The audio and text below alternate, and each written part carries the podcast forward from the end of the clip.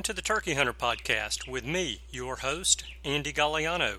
In this podcast, I share with turkey hunters just like you how to have more turkeys on your hunting property and how to have more successful turkey hunts. I teach you how to do this with tips and interviews with turkey hunting pros, wildlife management tips, and entertaining turkey hunting stories. Tune in weekly as I share proven and simple strategies to help you have more success this turkey season.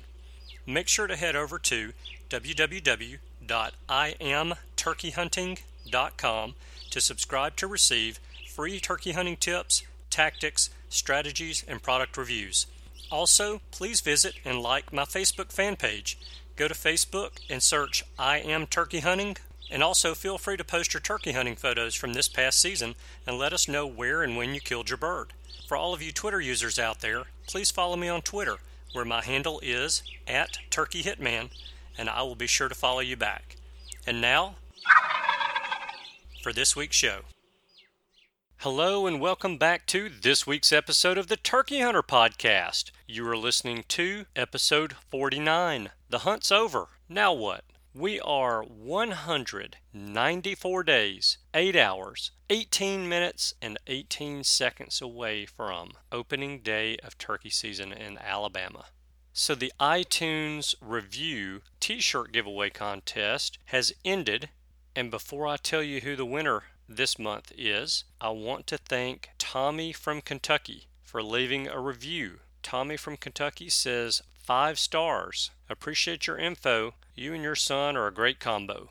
Tommy, thank you very much for that. I appreciate the compliment and please keep listening into the show. I appreciate your tuning in each week and you taking the time to leave a review on iTunes. And I want to congratulate Spider Monkey for being the winner of the t shirt giveaway for this month. So, Spider Monkey, if you will send me an email to andy at iamturkeyhunting.com and give me your address and your t shirt size, I will get a t shirt out to you within a matter of days and that is going to put an end to the t shirt giveaway so I haven't quite decided what I'm doing yet, but I will start a new contest relatively soon. And I want to thank all of you who took time to leave a review and were entered in the contest. If you missed out on the contest, you can still go to iTunes and leave me a review. That is much appreciated. Also, subscribe to the show. Subscribing does not cost a dime and it helps the show to rank higher on iTunes so that other people can find the show and soak up all the great information that we're sharing here. Okay, so this week we're going to talk about something that we don't talk about a whole lot on the show, and that is what to do after you squeeze the trigger on a turkey. We like to talk about tips and tactics and strategies to help you get turkeys in front of you or to help you get in front of turkeys. But we don't often talk about what to do after the shot. And since there are a lot of newbie turkey hunters who listen to the show, I felt like this is information that would really benefit you guys. And you experienced hunters continue to tune into this episode as well because hopefully you'll pick up a tip or two as I go through this information. So, you've done everything right to this point. You set up in the right spot, you've made the right calls, the turkey's coming into range, he gets into 40 yards, you decide to wait, he gets to 35 yards, goes into full strut, spits, drums, comes out of strut, sticks his head up to look around for that hen that he heard calling to him, and you shoot. What do you do next? The first thing I'm going to advise you to do is recover from that shot as quickly as possible. When you're shooting from a sitting position with your back up against a tree and you shoot, the recoil from that 12 gauge with 3 inch or 3.5 inch shells is going to rock you back and your gun barrel up, and you're going to come off of your target. Get back down as quickly as you can with your gun still shouldered. You probably want to have your head up a little bit off the buttstock, and you want to make sure that that turkey is down. If he is not down, get on the gun and get on the target as quickly as you can and take another shot. What I don't want you to do after you shoot the first time is I don't want you to stand up and then start running towards that turkey, especially if you're hunting with another person. This is extremely unsafe. About, I'd say, six or eight years ago, someone in Alabama was hunting with a buddy and they called a turkey in. There was a shooter and a caller. The bird came in at an angle to where the caller could not see him. The shooter waited for a shot, took his shot, and when he did, the caller got up to run to where the turkey was, and the turkey did not go down. And the shooter took his second shot as the caller ran in front of the gun barrel. The caller was shot in the knee, and what happened from there as far as surgeries or if he lost the lower part of his leg, I don't know. I'm not going to speculate on that. But what I do know is that you have to be very careful when you're hunting with someone else and that first shot is taken. If you're the caller in that situation, sit still. You are not going to help your hunting buddy by jumping up and running anywhere.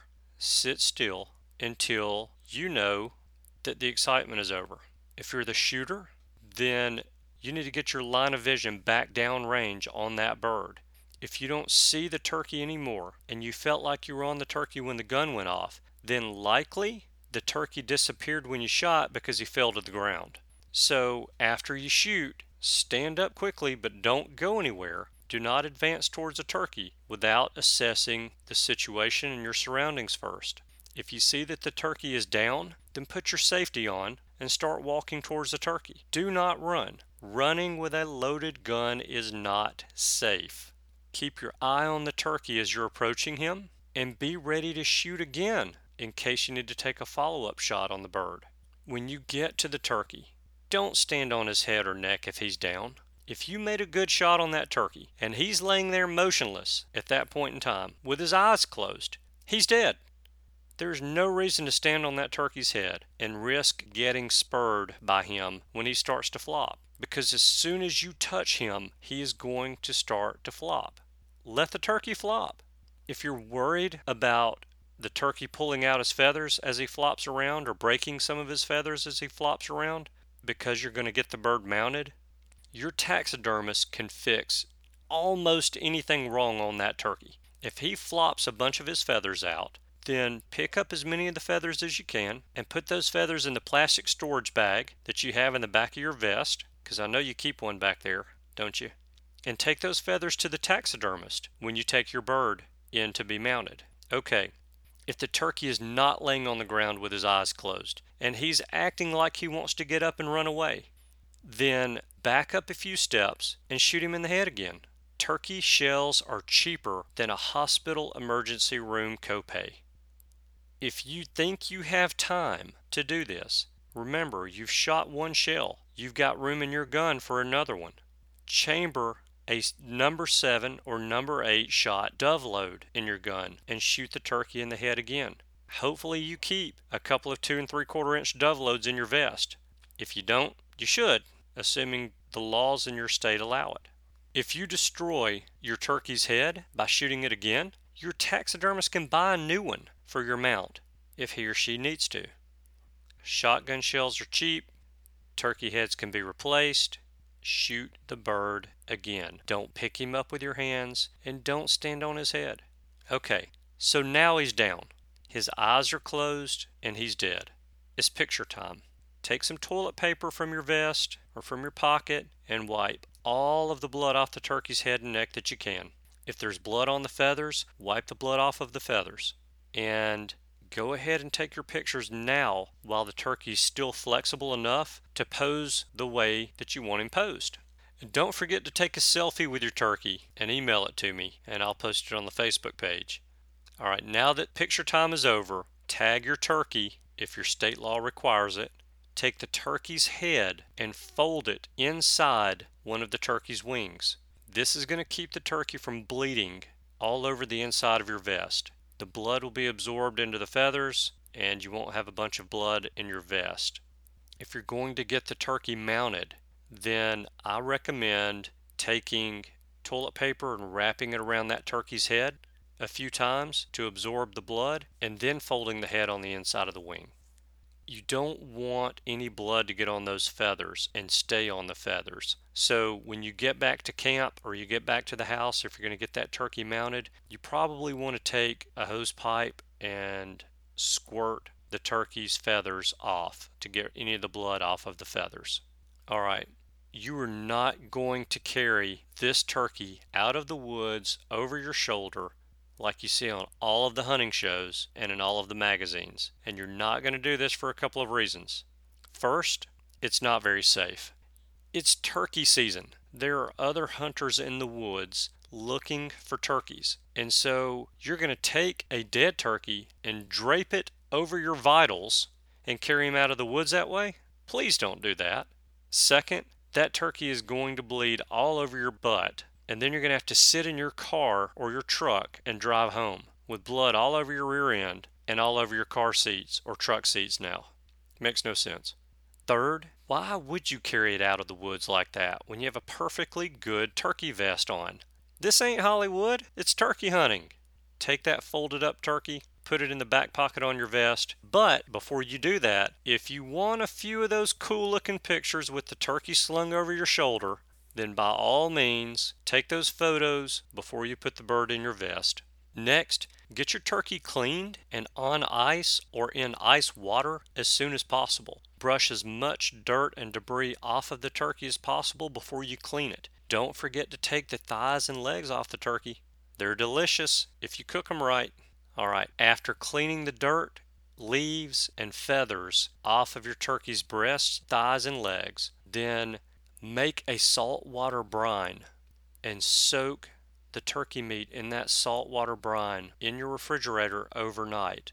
To make that brine, you're going to stir one half cup of table salt in one half gallon of hot water until the salt is dissolved and then add ice to that until you have one gallon of liquid. Put your turkey meat in that and let it soak in the refrigerator overnight, just like I said. Now, after you've brined the turkey to dry out blood clots and allowed the meat to soak that saltwater solution into it, then pat the meat dry very well with paper towels and seal it in a vacuum sealer. Write the date on the package and put it in your freezer okay, if you're going to mount your turkey, then you're going to want to skin that turkey out to clean it. You can skin a turkey for taxidermy and still enjoy the meat as well. If you've never done this, then there are a couple of really good videos on how to do this on YouTube. So go to YouTube now and check those videos out so that you're prepared for later when you actually do want to skin out that turkey. If you're going to do a fan mount and display your beards and spurs, then listen to episode 5 Turkey Taxidermy with Harry Whitehead at Gunner's Taxidermy. Harry goes into depth about the best way to prepare a turkey's fan for a fan mount, and he also talks about how to prepare the beard and the spurs as well for display. So that's an episode you probably want to go back and listen to. If you want some great recipes for turkey, then listen in to episode 8 Cooking Wild Turkey with Scott Leysath, the sporting chef. It's a great show that I know you'll enjoy if you haven't listened to it. And if you have listened to it, I recommend you listen to it again and write down some of those recipes that Scott shares with us on the show. If you want a great turkey hunt, then go to www.diymerriamsturkeyhunt.com and pick up a copy of my ebook where I share with you everything you need to know to go on an awesome Merriam's turkey hunt on public land and to enjoy yourself and have a really good time doing it. All right, guys and girls, that's all I have for you for this week. I hope that you picked up some good info from the show and can really put this to use this fall as well as next spring. We have a holiday coming up, and I hope you guys enjoy your Labor Day and are able to take some time off of work and spend that time with friends and family and enjoying the great outdoors. Thank you guys so much for tuning in today. I know that you have choices. I appreciate you spending your time with us. I hope you have a wonderful week. and a wonderful Labor Day as well. And I look forward to seeing you again next week. Goodbye. Thanks for tuning in. You were just listening to the Turkey Hunter podcast. If you enjoyed the show, please go on over to iTunes and leave a five star review. And make sure to head over to www.iamturkeyhunting.com to subscribe for free turkey hunting tips, tactics, strategies, and product reviews to help you have a more successful turkey season. And stay tuned for upcoming episodes on hunting afternoon birds, how to film your hunt, and the breeding cycle of hens, as well as some guest interviews. Thanks again for listening. We know your time is valuable, and we appreciate you sharing some of it with us. See you next week.